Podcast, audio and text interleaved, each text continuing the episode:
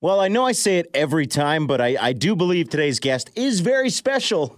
it's my buddy Jade Eagleson. He joins us today, fresh off a Juno nomination for Country Album of the Year and fresh off the release of his new single as an independent country guy. Uh, we'll talk everything going on with Jade once we get him on the phone here. Let's bring him on. Well, it's got your name on it if you want it. Every day I got left, every dollar right, Jade Eagleson on the line at Country 104. It's been a beautiful week here in Ontario, but Jade, you just told me you were cold? It's a little chillier than uh, I'd like it to be, but it was. It, it's getting better. It's, it's How are you doing? I'm good, man. I'm good. It's chilly where I am too. Where are you? Are you calling from Ontario today, or whereabouts in the world are you? I'm in Calgary right now, so we moved here like a couple of years ago, and just been uh, living the dream. Because well, Maria's family's all up here, and figured it makes sense. Touring we're doing for her to to be close to her mom. Yeah. How's things been in the pandemic, though? I mean, you're you're trapped at home with your wife and and your young son. So has it been going okay? No, it's been great, man. I mean, there's a you know there's a silver lining to all this, and it's just been great to be at home and spending time with everyone. So, I mean, as soon as we hit the road and stuff again, it's going to be uh, probably a lot of separation anxiety. But it's been really awesome just hanging out with the kid all the time. You know what's weird? You know, you guys like you and me, we're always out and about. We're at the next event, the next show, the next whatever. And when you get home for a while, you learn stuff that you didn't know for a while. Like, what's one thing you learned about the family you did not know because you weren't home? Um, nothing too crazy. Everything. Okay, that's good. That's I knew, good. Knew them good for the most part, but um, I think that I, I had to learn more than anything how to, how hard it is to be a stay-at-home parent. It's it's a lot more difficult than it seems. In what way? It's just uh, it, it's very demanding. I mean, I love every second of it, but it's like you know you got to cook, you got to clean every other second, and you know you got to make you know as you're doing that in between, you got to change diapers and everything else. So it's it's pretty busy. It's so time consuming, right? Because when you're the guy on the road or the person at work, you think in your head, how did you not have time to clean up and wipe the baby down and do this? It seems like it would be so simple. But then when you're the one doing it, it is not that easy. I know it's it's crazy. Like I'll have something just cleaned, and then all of a sudden there's a new mess because, well, my son's at the age now where he's into absolutely everything. He's super strong, so he can rip off all the cupboard locks and um, get into whatever he wants. So it's, it's been interesting. In what way does your son take after daddy? In what way is he like you? he's very mischievous. Like I, I remember, like when I was young, I always wanted to do things that I was not supposed to do.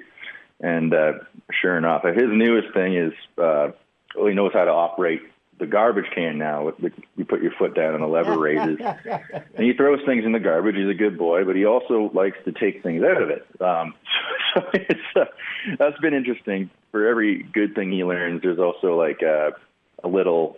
It'll keep you on your toes thing he learns alongside that. Oh man, that's that's got to be something else right now. It's like, hey, thank you for putting your juice box in the garbage. Oh wait, maybe don't eat that eclair I threw away yesterday.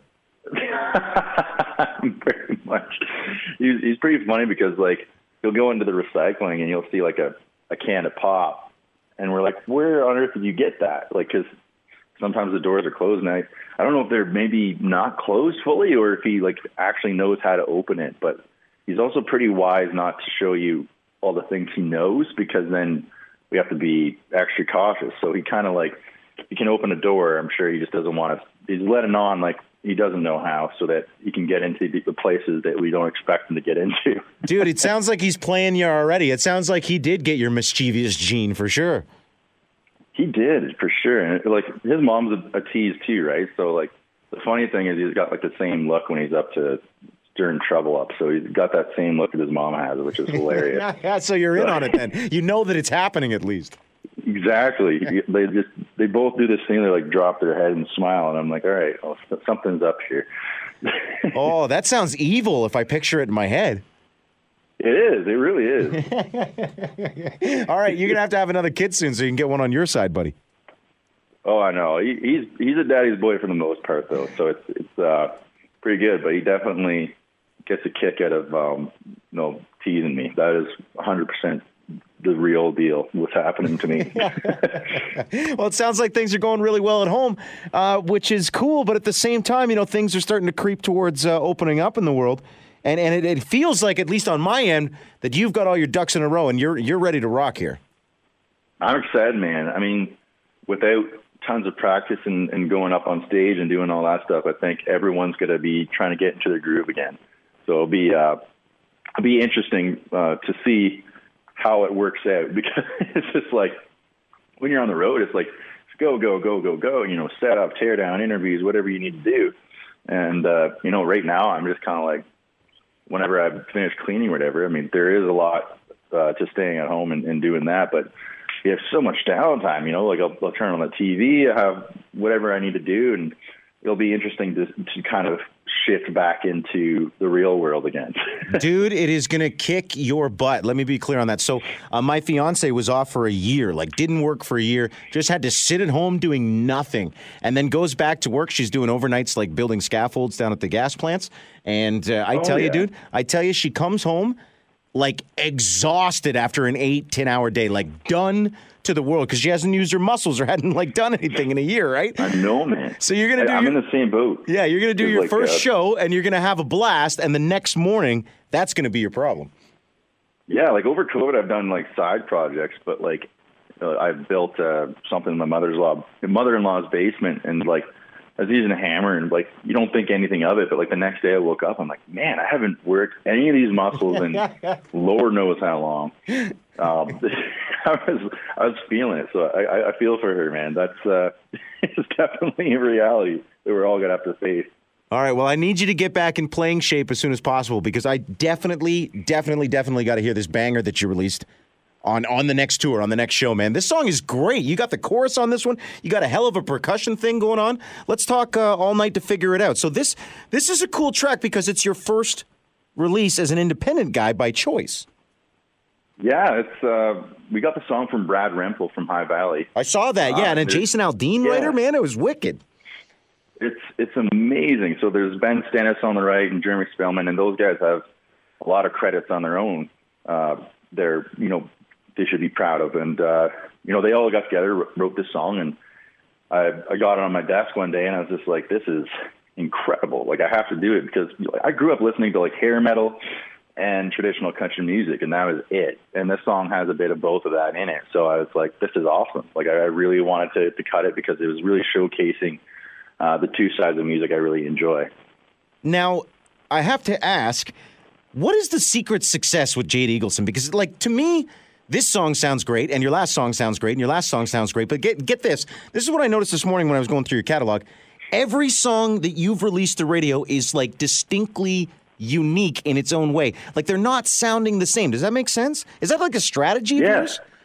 It's it's not. I, I wouldn't say that. I mean, um, I have my team, uh, you know, past and present team to thank for you know the success I've got in the past couple of years. They've really been really supportive and uh, always come up with a really great game plan to make sure that something works. And I think another part of it too is just getting into a writing room. And I've been blessed enough to work with the same guys over and over again.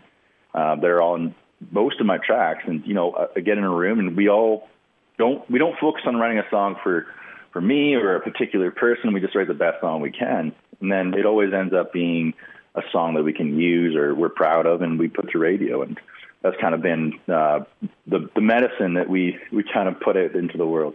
Well, it's working for you, man, because every song you've got at radio right now, whether it was a number one or a top 10 or a whatever, it's memorable. It, it sticks out and it showcases different aspects of what you can do. And all of a sudden, when you get a few of these, you know, you, you just sound like this well rounded, you know, seasoned veteran that isn't necessarily the case. It's not like you've been on the scene for, you know, 40 years or anything like that. Well, I appreciate that, man. It's uh, it's a ton of fun writing and, and just kind of like some of the stuff we write, we're like, there's no way this is gonna work. And then once we get into production and everything, we're like, all right. I remember the, my first write ever because I grew up listening to like Hank Williams Sr. and Lefty Frizzell and all those like old guys. And uh, the first demo I ever heard, I was like, this is not country because they, basically they just lay down a, a bass or whatever else. And you know, once the production was done, I was like, I see how this is country now and like what we can do with it. So it's always challenging to see the direction um, that a song will go. But you know, you just have to trust the team, and they they always show up and they always make things happen in a great way. Well, always challenge yourself. I definitely agree with that. And it looks like it's working. I mean, bada boom, we haven't even mentioned it yet. Juno nomination this week, bro. You're first for Country Album of the Year for the self titled record, dude. Congratulations. Thanks so much. Blew really you away? It. Did it blow you away? Uh, it did. I, I remember like the call. I was I was cooking breakfast for uh, Junior, and um, right in the middle of it, I, my manager Shannon called me, and he's like, "You told me the news, but I didn't hear him right the first time. I thought he said, like, do you want to apply for Junior or, or something like that?" So I didn't really quite understand what he was saying. and then uh, once I got the news, I, I was absolutely blown away. It really came out of nowhere, and uh, really appreciate the Academy and, and everyone else uh, that supported this uh, album and made it happen. Now, this is incredible, dude, because a lot of people wait a lot longer into their careers for Juno noms. Uh, not, not that I want to deviate, but like, look at Lindsay Ell. She just got her first one this year, the same time as you. So you doing this so early is just fantastic. But then it leads to something else. So uh, earlier I mentioned this was your first release as an independent by choice guy. But then, wait a second, you just got a Juno for your last record, which was part of that team that you just kind of moved on from. So, does that scare you at all?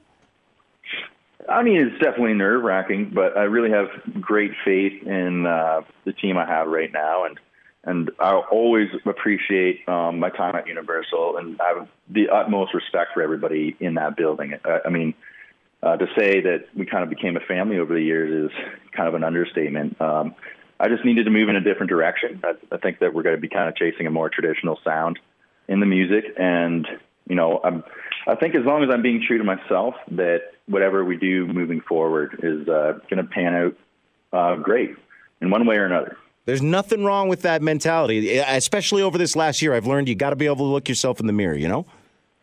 Exactly, and, and there's a lot of that. You know, I, I was putting stuff out, and I was like, I love every single song we do, we do or have done um, we're just kind of sitting down and like, all right, like, what do we do from like moving forward? You know, like I, I kind of I want to be looked at as a George Strait or an Alan Jackson or, or one of those guys, and you know, I think that uh, we're going to be planning to do that kind of music in the future, and I think. Uh, team we got right now and just kind of doing it independently for the time being is, is working out and you know I'm, I'm really blessed to have these folks around me and, and help me out in the way that they are. Well, I'm looking forward to whatever comes next from you, and I'll tell you what. There's one thing I know: it's going to sound different than the one we just got. I guarantee it. I guarantee it. and that's what I love about you, buddy. So what's so what's the deal? Are is the next time I get to see you like CCMAs maybe in London in November? Like, are you going to be like me, like first in line for the vaccine here? Let's go, so we can go hug people. I believe so. I like if I can get out and play shows again, and like, of course, that's definitely what I want to do. And uh, it's been a, a pretty hard year for musicians, and I mean everyone too. Like, I'm, I'm not just saying musicians; it's been tough on everyone. And but just get out and play. It's going to be really therapeutic for everyone. Just to be at a show. Um, everyone's kind of back and like to some type of normalcy, and it'll be nice to see.